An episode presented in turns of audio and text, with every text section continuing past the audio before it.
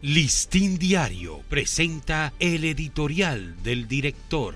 ¿Qué tal amigos del Listín Diario? Este es nuestro editorial de hoy, sábado 10 de junio.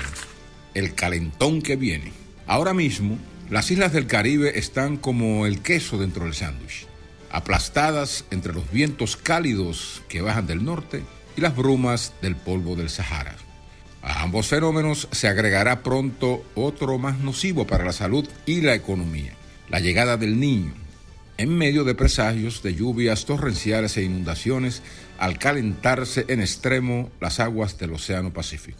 Con la expansión de las neblinas anaranjadas que cubren amplias zonas de los Estados Unidos y que se desplazan hacia el sur, más el polvo del Sahara, hay que preparar acciones para prevenir las enfermedades respiratorias en medio de estas nebulosas.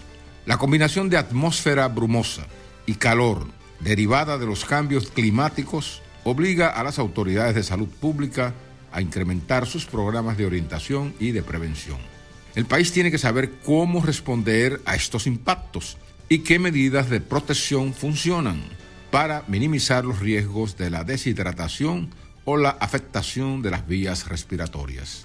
También la ciudadanía necesita recibir más información sobre los previsibles efectos del fenómeno del niño que suele provocar descargas inesperadamente de fuertes lluvias en regiones con sequía.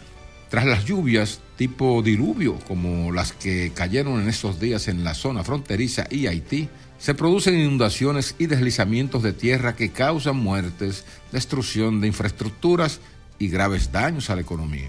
Así que frente a estos vaivenes climáticos hay que prepararse mejor, atendiendo las recomendaciones del Ministerio de Salud Pública y de las autoridades que enfrentan las emergencias para que los impactos de estos fenómenos no nos peguen tan fuerte como el COVID.